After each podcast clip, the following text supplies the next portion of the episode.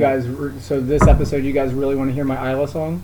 I The would song- love to. Everybody song wants to hear you. about the dog. It's dog. not just us. the It's, song about the dog who won't. you shut need to up? bring your music to the masses. All right, I'm gonna bring true. it. This is true too. and it's both. Ah, Hyla, I should have named you Kryla because you're barking all the time. Why don't you just shut your mouth now, Isla? So Isla was a dog that just went to a family for Homefront Canine, and we're so relieved because she doesn't shut up. But now she does because she's not here. Now Jay gets to deal with Isla. Yeah, he gets to listen to her beautiful voice every night and all day long. Hey guys, welcome to the Full Spectrum Warrior podcast. So I'm your host James Guthrie.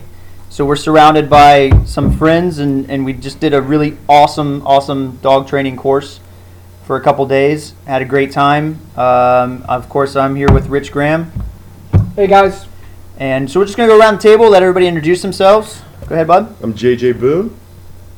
I'm Mike Ramirez.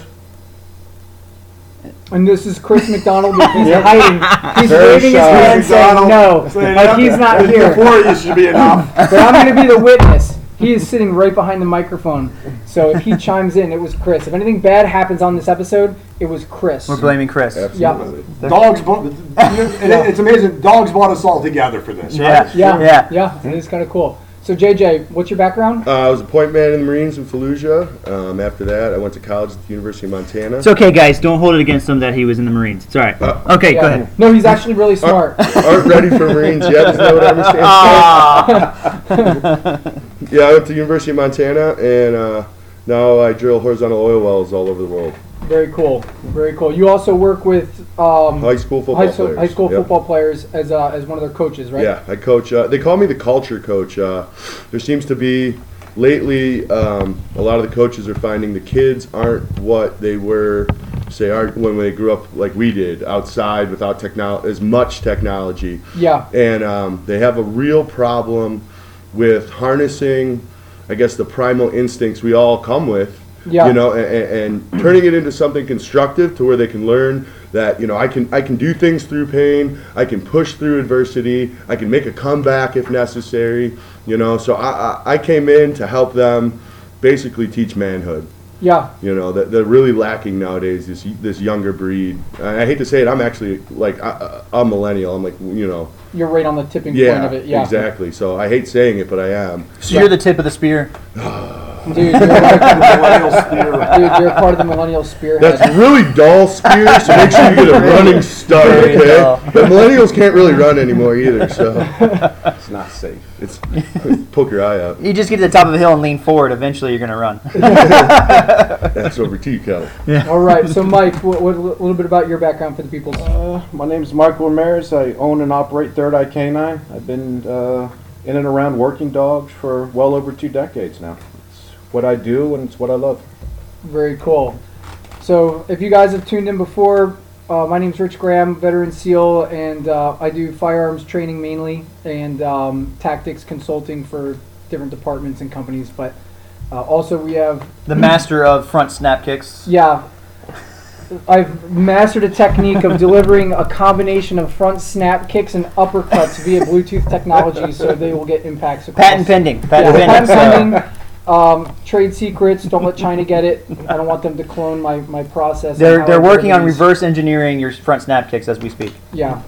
So They just don't have the bionic technology yet to not master not yet, it. not yet. It's probably coming. It's probably coming. But I'll tell you what. If, when the world gets their hands on the capability of delivering uppercut front snap kicks via Bluetooth technology from around the world, we're gonna have a whole nother thing to talk about because you think things are dangerous now. You just wait. Yeah. So Chris, are you gonna pretend like you're not here, or you want to chime in? Uh, I'm a contractor from New Jersey and got involved with dogs, I guess, 12, 13 years ago, and, and uh, basically here to, to mentor under Mike a little bit, and uh, it's a hobby for me.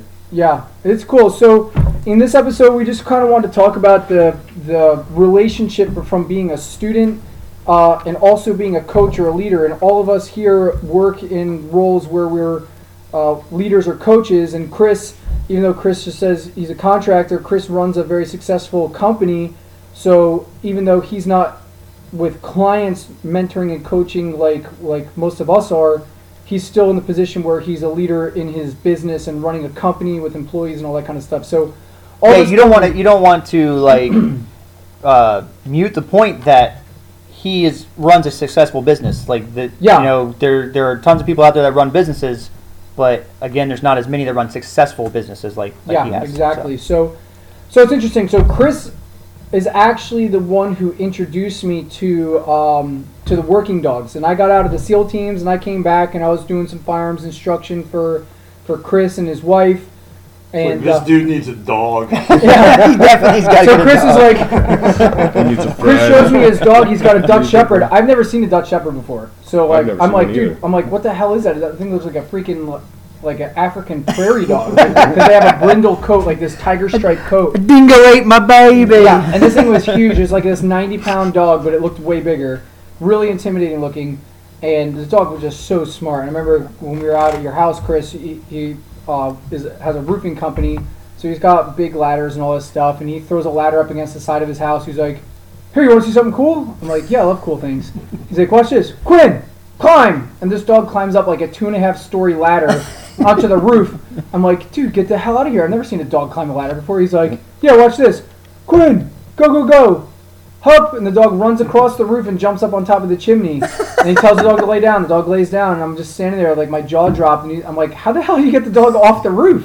He's like, "Oh yeah, he just climbs back down the ladder." I'm like, "Get the hell out of here!" Dogs climbing down ladders, so he has the dog climb down the ladder, and I'm like, "Dude, that's the coolest." I, I had no idea dogs could do that.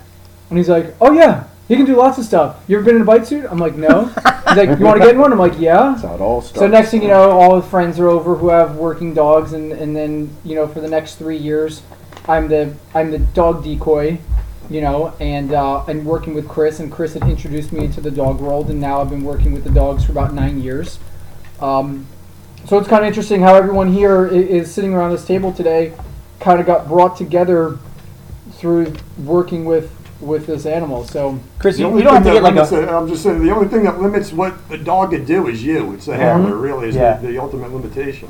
So you don't have to get like real deep into it if you don't want to. But where where did you like first start? Like what brought you to, to doing working with dogs? I, I wanted a dog simply just for, for man tracking, for the fun of it. And uh, you really, it, it, that's just, you really, it's very challenging just to do one aspect of it. The dog, it's, it's got to be well rounded all the Yeah. way around. So these dogs, listen, they've been bred for generations to, to fight and bite man. So you can go, oh, you know, I don't know if I need a dog. Everybody's got this different idea of what this uh, protection dog is, and they don't realize it's you don't you don't even realize it's a protection dog. Yeah. You know, until uh, until you see it turn on when you need it, and you kind of you had to get deep into it because if you want a dog that's capable of doing the work that I was looking for, they were they have it in their genetics to, to fight and bite, and you have to teach them when you, they can and they can't, or else mm-hmm. they'll just make their own decisions eventually. So. I think for me, like my attraction to the the dog stuff is just that I love animals, so I, I re- like I'm just naturally attract like attracted to the dog stuff. But it's the whole the stronger bond that's created through working with the dog, like in the bite work and everything else. Like I've had pets, and yeah, I've had a bond with them. But the dogs that I've worked with, like that bond is so much stronger, and, and like it's almost like you're you're you have one brain. Yeah, you're going through stress together. Yeah, It creates so a very tight bond. Yeah. Yeah, and that's what you hear a lot from the, from the military guys. I'm sure, JJ, you can contest to that. The, Yeah, the guys yeah. that you went to war with, coming out of it, it you know the the You're tight. the friendship, and it's weird because there's a lot of guys that I was at the SEAL team with, and when we got off work, we didn't even really hang out. Yep. You know, Yep. And like, I've been with like, you You're my best friend. all day for like the last six months. I don't feel like hanging out with you. But still, there's this odd friendship that's still there. Um, that there's this really strong connection, even even if the connection isn't like we have personal interests that line up, but, but going through stress together builds a relationship that's that's different from a surface level kind of um, relationship, I guess. That's just yeah when you don't have your family and stuff around and you're deployed and, and all you have is your military family like the bonds grow stronger and then if you're stationed overseas so and, and you don't have your family you deploy with these guys and then you get back from deployment and you're still with these guys because you're not going back to your family like the the bond is it's very strong. especially if it's like you know you're together during that mortal danger period. Oh, yeah. You know, and, Yeah. and you're you're you're feeling everybody's emotion. You know, everybody's scared. You, you know, and you're watching these other men do things that uh, inherently in ourselves, our preservation mechanism is going to say, "Don't go do that. Don't go do that." But but you know your buddy back there. It's either me or him that's got to do it, and you don't want him to have to do it. You know, Yeah. you're like, if something's got to happen, let it happen to me. You know, so, So that's something. So that's something interesting. So, as far as working with the th- this is kind of like a two part thing, and I'll have Mike and JJ kind of comment on this from their perspective. But when you talk about JJ, that there's um, you're working with these high school kids, trying to let them push through adversity and all this stuff, and um, and there's a gap there that you see in uh, in this younger generation coming in with, with technology and all that kind of stuff, and um, and not having the ability or the experience of working through stress. Uh, you know, that's They one need of the things. safe place. Yeah. Yeah. but that's one of Gotta the have things that, safe- that safe Mike, I'm sure you Do- see. You know, These, uh, I just gonna, the, the colleges. Well, that's a whole other put topic. that'll be some rant. I don't Yeah. want anybody operating on me in 20 years that ever needed to go to a safe Right, space. right, They were in right. Yeah. So Chris has got some really interesting stories on that. We'll bring Chris over when we do the safe Now he place. wants to Yeah, talk, we- right? yeah, yeah, yeah. Pissing me off now. The stories he was a telling chord. me from when he went to look at the Ivy League schools for his daughter, like the stories any coming out. Of, yeah, the stories coming out of that just blew my mind as far as what you're talking about. Well, that- you know, and, and I'm glad you brought up Ivy League schools because uh, my starting quarterback, his dad went to Brown, right? Okay, yeah, And we're an all boys Catholic school, and uh, we have this thing called the Fellowship of Christian Athletes, and they they pull in like high profile people to talk to these kids, like the head of the FBI. Like we're Yeah. it costs fifteen thousand dollars to go to this high school, you know. yeah, Um, I, I had a single mom. I was lucky. I was good at sports. They they paid my way, but I, I abused my body the whole time for them, you know. So you didn't run off your good looks. Is that what you're trying to say? I wish. I'm not Murph, man. Come on. um, and and I, I, I, sp- I got a chance to speak to them because, uh, you know, I, I I don't mean to blow my own horn, but I had a lot of scholarships to play linebacker in college, and I turned them down because of 9/11. I was a junior in high school, and that the day I was in class, and we had this stupid thing called Channel Two News, right? Yeah. Everybody had their head down doing something, and I was looking up, and I raised my hand, and I said, "What, what movie is this?" Because the first tower came down. It was on mute, and the teacher's like, "This isn't a movie. You need to go get the principal right now." And uh, that day was the day I made up my mind that I'm joining the infantry as soon as I get out. I'm done with football. It's a game. You know, I learned what I needed to learn from it, and so I had to do. I, I call it nowadays my walk of shame because I had to go to all these schools that offered me scholarships, and, and, and they'd bring me down, give me a cheerleader for a weekend, take me around. You know, and I had to go to them and say, "Hey, I really appreciate everything you did, but I'm joining the Marines." And I got the door slammed in my face by everybody but one person. You know, and that broke my heart yeah, it's pretty wild. because I'm doing it for them. Yeah, You know, especially they're not after doing that it. event. Yeah, they're not Yeah. going. And um, you know, when I got to speak in front of the kids in that group of the Christian athletes, one of the fathers was there, and he went to Brown, and he came up to me after, and he's like, "Please keep telling my kid this stuff." You know, you know. And I was shocked. I said, "You went to Brown?" And you're tell you, you like me, you know, because I had other professors in college that went to Brown. They hated me, you know, Yeah. because I'm, I'm not even right. I'm, I'm behind you. You know what I mean? Like Yeah. you, my views are way out there. And uh, he was like, "No, please, absolutely, keep talking to him, keep him going," you know. And uh, that made me feel good. But uh, I also know there's a lot of those people who, as soon as they go somewhere like that, they think they're better than everybody else. Yeah. You know, and, and it, it's a real turnoff to the normal people. Yeah. You know, because it's like, well, we can all learn that. We just didn't have the money to go there. Yeah. You know what I mean? So, but I digress. Yeah. So one of the interesting things with that, so as you see the to come back uh, and and wrap back into this, as you see that in the in the school system, right? it's one of the things, and Mike, you can talk more on this, but I know I've seen it from working with other uh, dog handlers, is that the people want the dog to work, but they don't want to get sweaty and and go through the stress themselves. And I've noticed there's a huge difference in a dog handler's relationship with his dog who doesn't want to go through the stress, who wants the dog to do the stressful stuff for him, right? Versus the handler who is willing and able and will lead first and foremost into those you know worst situations and i'm going to lead the dog into this and through it there's going to be a relationship and afterwards i can then send the dog out ahead of me mm-hmm. because of that relationship that we now have and the dog's like i will work for you it's not i'm demanding you to work for me like you want to add on that or have you seen similar things in that Oh, 100%. Uh, you know, stress builds, like you know, we talked in before, and, and as you two go through the, the stress together, your level of communication grows too, and it creates a much stronger bond. Um, my rule of thumb has always been you can't ask a dog to do something you're not willing to do yourself. So Yeah. if you want the dog to cl- climb the ladder, like Chris said, Chris is climbing the ladder with the dog. Yeah. Right? Eventually, the dog's gonna have enough confidence to to overcome that stress on his own. But it, it, it takes the two to do it, and that way, when you when you come across stress that neither one of you have seen before, you're able to communicate your way through it. yeah Does that make sense? Yeah, for sure. So it's interesting to see how many people in the workforce or how many of the people that we deal with want to avoid the stress and discomfort in their lives in general. And it's one of the things that really drew me into the dog training.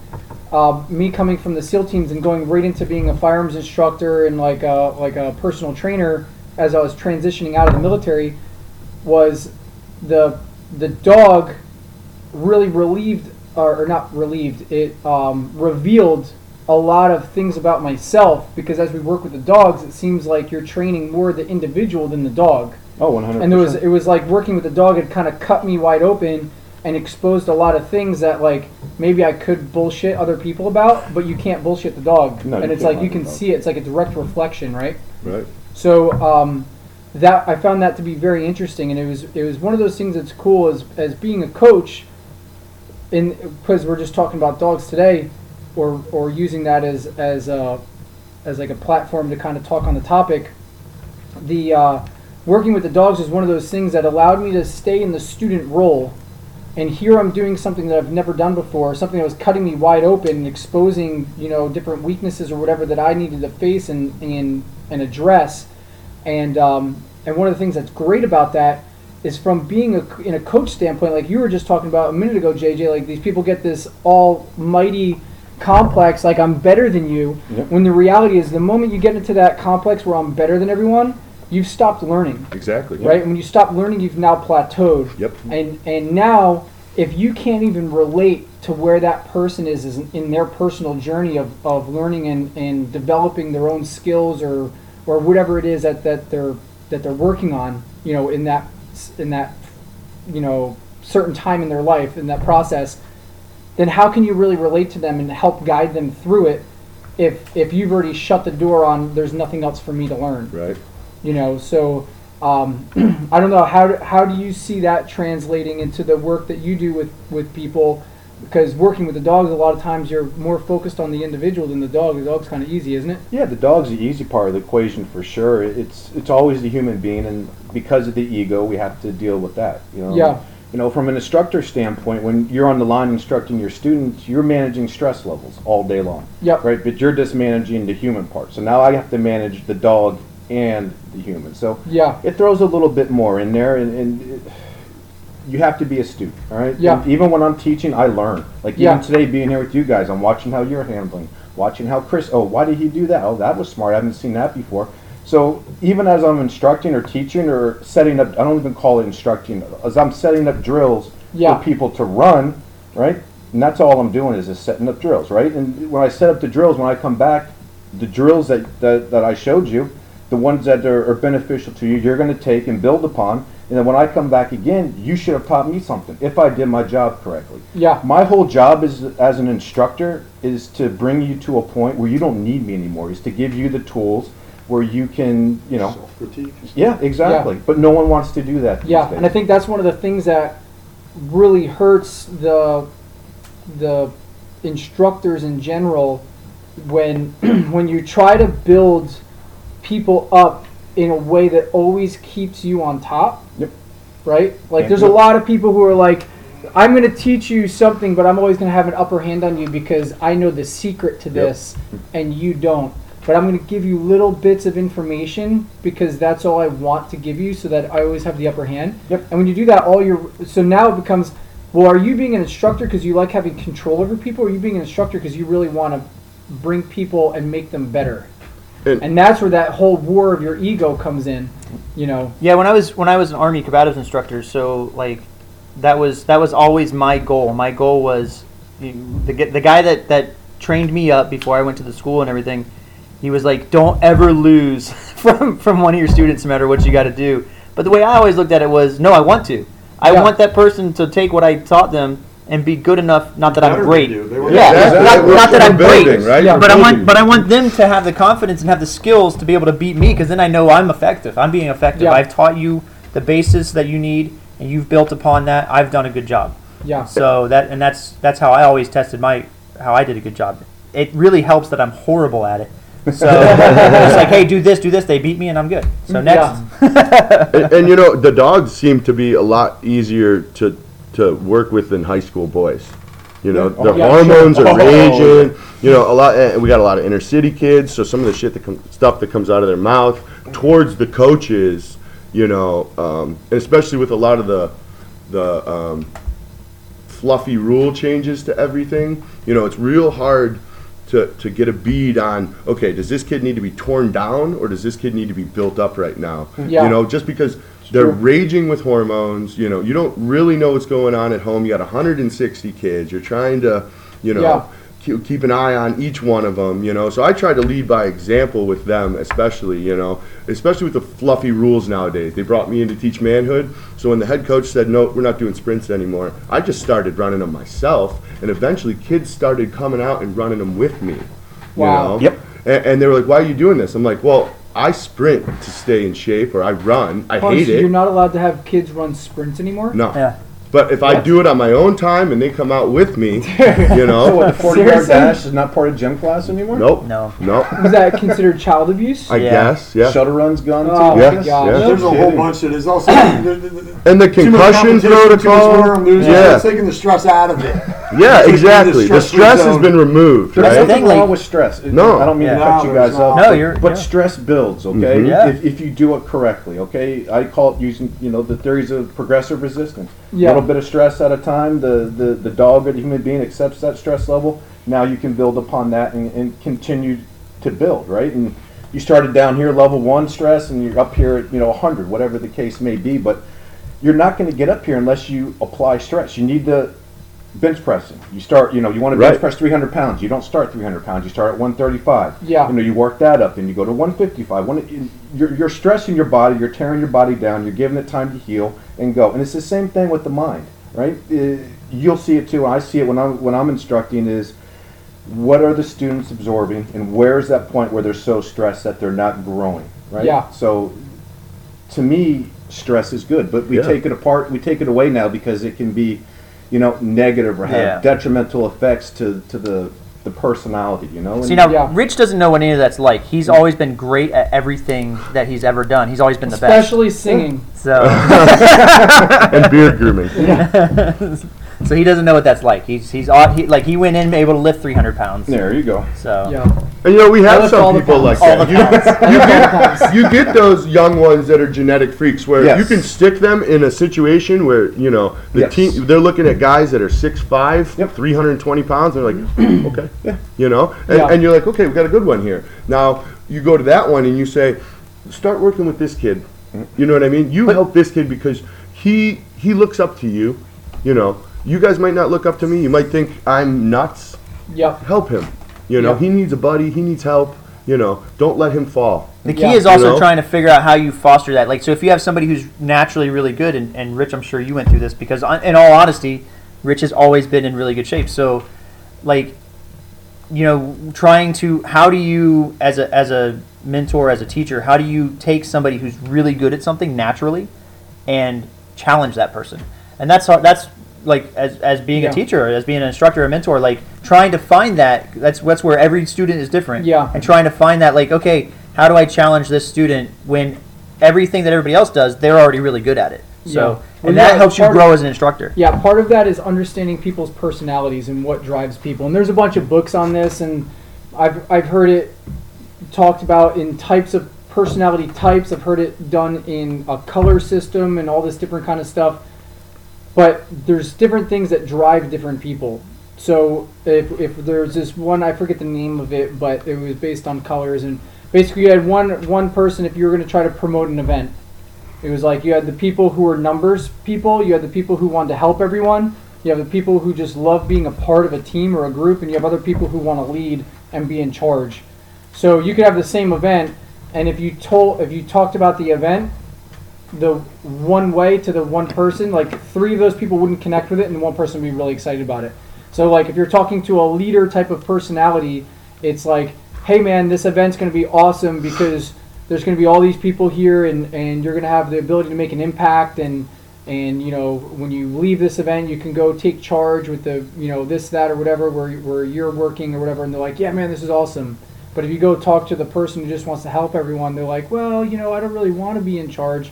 I just want to help people. You know what Yeah. I mean? So, uh, and vice versa. The other people are like, I don't care about helping people or being in charge or anything. What are the numbers? Yep. How do the numbers work? How does it break down? Like, what are the? I want the facts. That's the engineer. That's the engineer, right? Yeah, so you yeah. so you need to know like part of like working, you know, as you get deeper into it, part of it is, is knowing the personality. Is this is this the person who's the social worker? Is this the engineer? Is this the the leader guy? Or is this the um, the party person? And and depending on that, you can have a, a better way of challenge challenging Yeah. them because you understand how their brain works or how their personality works, so you can challenge them kind of correctly. But uh, but it is an interesting thing though, because if you don't have, if they never get the actual, if, if you don't identify that and identify how to actually challenge them, then I know going through BUDS, which is the Navy SEAL training, they started looking for people who were like collegiate athletes or people who won like marathons Yeah. or whatever, and they're super athletes, but they were always super athletes in the one sport that they were really good Yeah. at.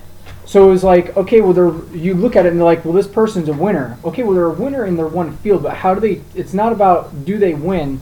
It's how do you take loss? Yeah. How do Yep. you handle the How do you stress? it? How do you handle the failure? How do you handle getting your ass kicked at something?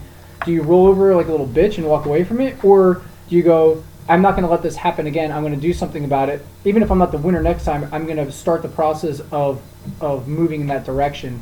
Because that's what happened. They brought these people who were super athletes doing like Ironman competitions and stuff. They came out, and the first time they got put in cold water, something that they weren't good at before, and people were yelling at them, and they had to, you know, they got thrown like a new type of stress.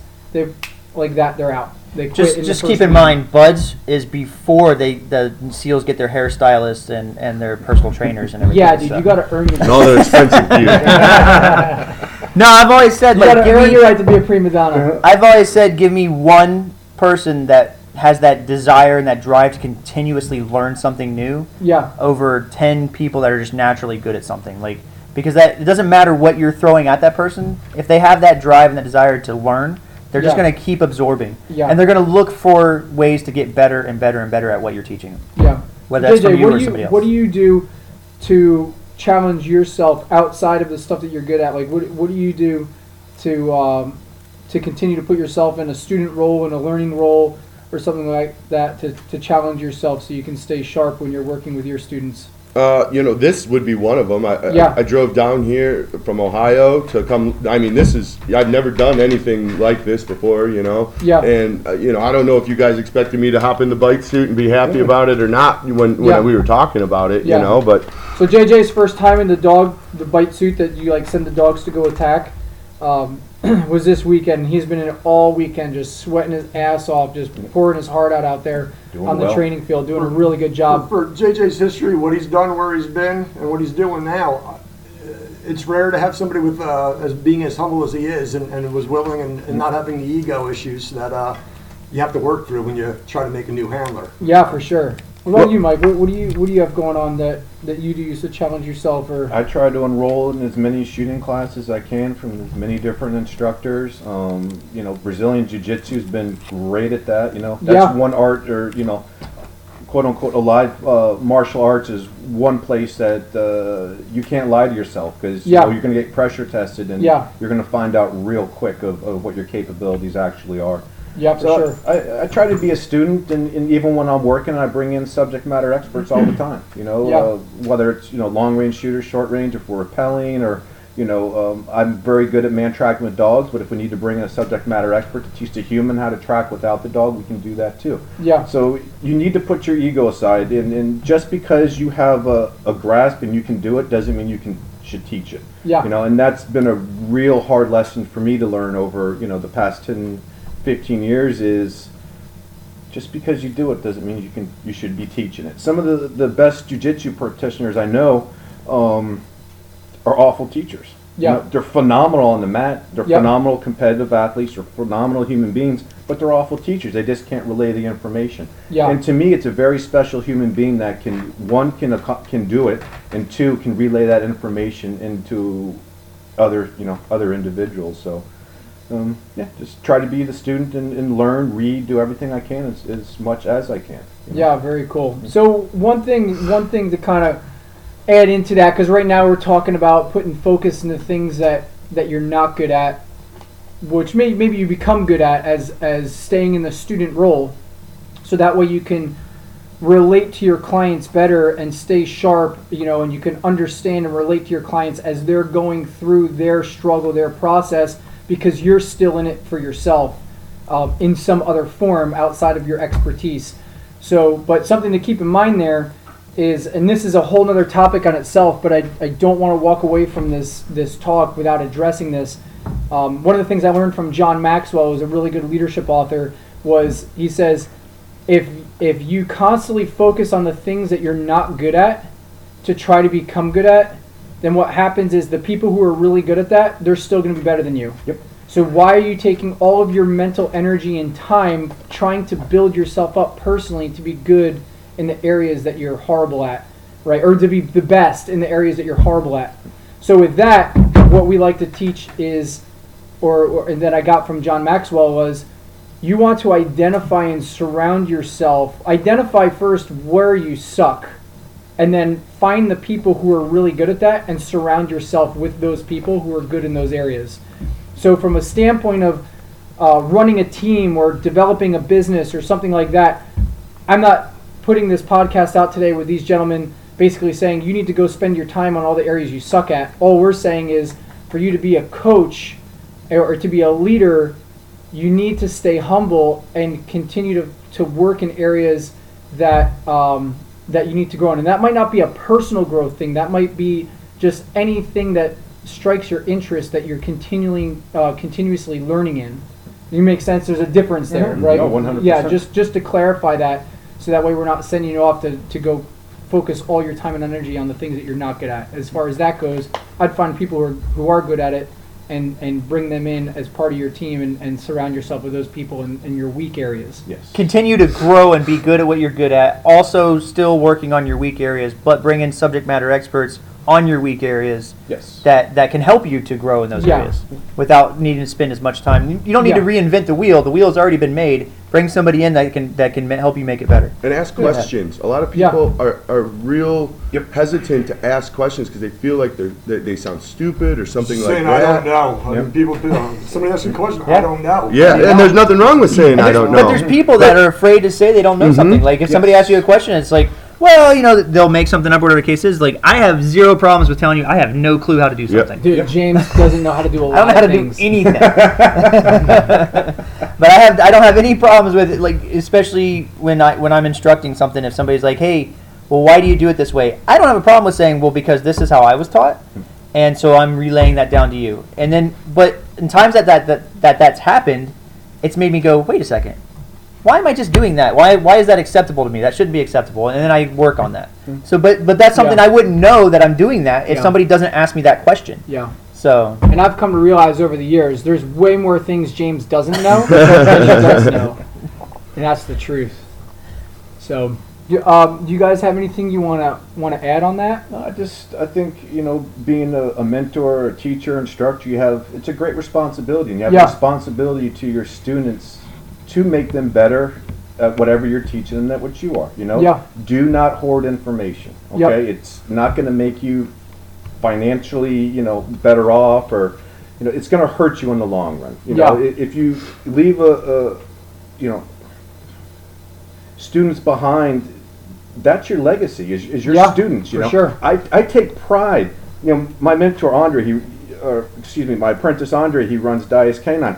You know, aren't you upset he has more followers? He's doing all. No, I give him the drills, and I'm happy when he's he's posting something that's badass. I am ecstatic, you know, because he, he's taken the information I taught him, he's processed it, and he's made the drills his own. He's put his own little personal mark on them, and that makes me ecstatic. I get happy when I see that. I want to see my students grow and develop. You know. And there's a lot of people who would sit there and go, dude, that's bull crap. Why is my student have more followers than me? I taught him how to do that. And then, so then this brings us back to the whole thing again. Well, did you teach him to build you, or did you teach him to build him? I think it's by default. You know, it's it's a it, It it's just should be an ebb yeah, and it's a flow. It should be a relationship, yeah. It should, but I'm just saying in general, there's there's a lot of people who say that they want to see their their students do better and outperform them and grow it. But a lot of times, yeah, like Chris is Yeah. saying in the background, he's mumbling, they're full of shit. Like, and it's and it's the truth. And it's one of those things that we just need to do a reality check with ourselves, and um, you know, be honest. Uh, You know, where where are our true intentions when we walk out in the training field? Who are we there for? Mm-hmm. And that's a hard thing to do. It's a hard pill to swallow sometimes. And I get it in the oil field because I'm a contract, a consultant, so I can work for multiple different companies, and a lot of them have thousands of employees. You know, and if if one's having a problem, I won't mention specific names of other companies. I'll be like, hey, we ran into this over here. Here's what they did. You know, uh, uh, here's how we fixed that problem. This might apply to you. And and a lot of times they're shocked. They're like, why are you telling me this? And I tell them, I'm trying to better my industry. If we don't share Yep. this knowledge with each other, yes, we stay in a stagnant position Yep. and nothing advances. Yeah. We need to advance Yeah. constantly, Yes, you and, know. and that's the biggest issue I see with the firearms industry and the dog industry. You know, they're very similar. The only to Yeah. me, the only industry worse than the firearms industry is the dog industry, right? The- Yeah. It's like it drives me nuts. But i until everyone comes together and, and, and grows and starts developing the industry as a whole, you know, Yeah. we're all gonna we're all gonna fall apart, and especially the firearms industry. You know, with the the environment right now. Until you guys come together and understand that, hey, if I succeed, we all succeed, type thing. Yeah. You know, then And we could do 20 freaking topics Yep. on that. I mean, there's so many directions you could go.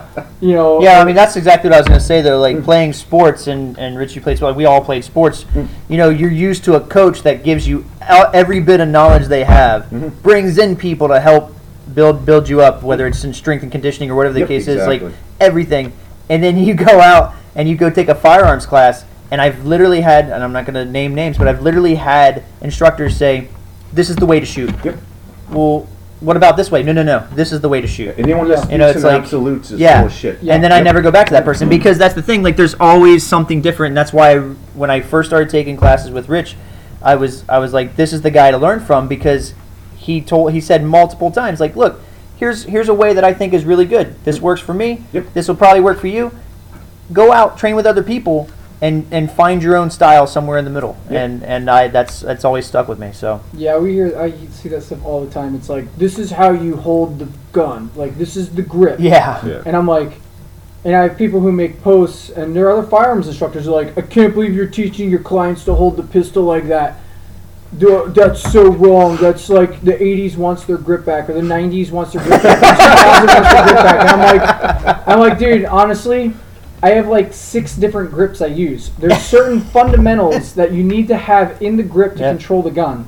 But depending on someone's hand size, what gloves I'm wearing, what model gun it is, because if it's a little tiny, like the LCP, Yeah. I'm not holding that gun the same way because the handle's too damn small as I would hold the Mark 23 SOCOM. or, or, or, or Oh, if you're, or if you're teaching, you know, room clearing with a full size um, AR, you know, you're going to modify your grip on that or choke up or you know. what I mean, there's so, a lot of different so there's things. a lot there's a lot of those absolutes and and and again it, it comes down to we want to take the fear out of the coaching the the fear that if other people know what I know they're going to be better than me and people are going to leave me or they're going to go there or this or that am I building my client or am I building my own ego you know and when we stop learning I feel that's one of the times where you really find yourself where you start getting pigeonholed into I'm building my own ego because I'm not learning anything. I have nothing new to add. Yep. I have nothing new to add because I have nothing new to learn. Yep. Because I stopped learning, and now my my ego's in in um, you know, my ego becomes very sensitive and fragile because I have fear because I know I have nothing new to add.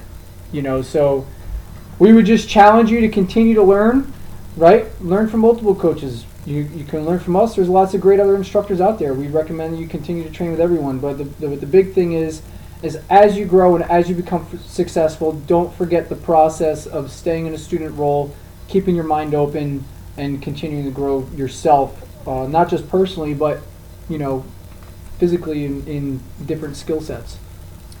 Rich, what uh, just to kind of wrap things up here. What um, what kind of courses you got coming up? Today's the 18th of, of February. What do you got going on? Oh, we got a bunch of stuff coming up next weekend. We got the precision marksmanship uh, long gun course, and then um, after that we have a um, advanced firearms uh, manipulations. It's basically would be similar to like a tactical pistol carbine course. What's the Uh, dates on the on the long arms? Uh, whatever next weekend is. What's next weekend? 18 plus seven. At Couldn't eight. Blew my mind right there. I'm done. I try to do math. Oh, jeez. Yeah, just watch just just watch out for it on on the Rich's Instagram. It'll be Yeah, it'll you be guys can posted check up it there. out. So we got combat mobility coming up again, and uh, some other stuff. But uh, you guys have any courses coming up, Mike? Um, not necessarily courses, but email through the website if you're interested in, uh, in, in learning. That's Yeah, on the ins- Yeah. on the ins- on Rich's Instagram, we'll go ahead and we'll uh, share all the links and stuff for for Mike's information, so you guys can get a hold of him. Yep. So again, it's Mike at Third Eye K9, and uh, like always, you guys can check out our site fullspectrumwarrior.us and um, plug in and stay tuned for more information coming out.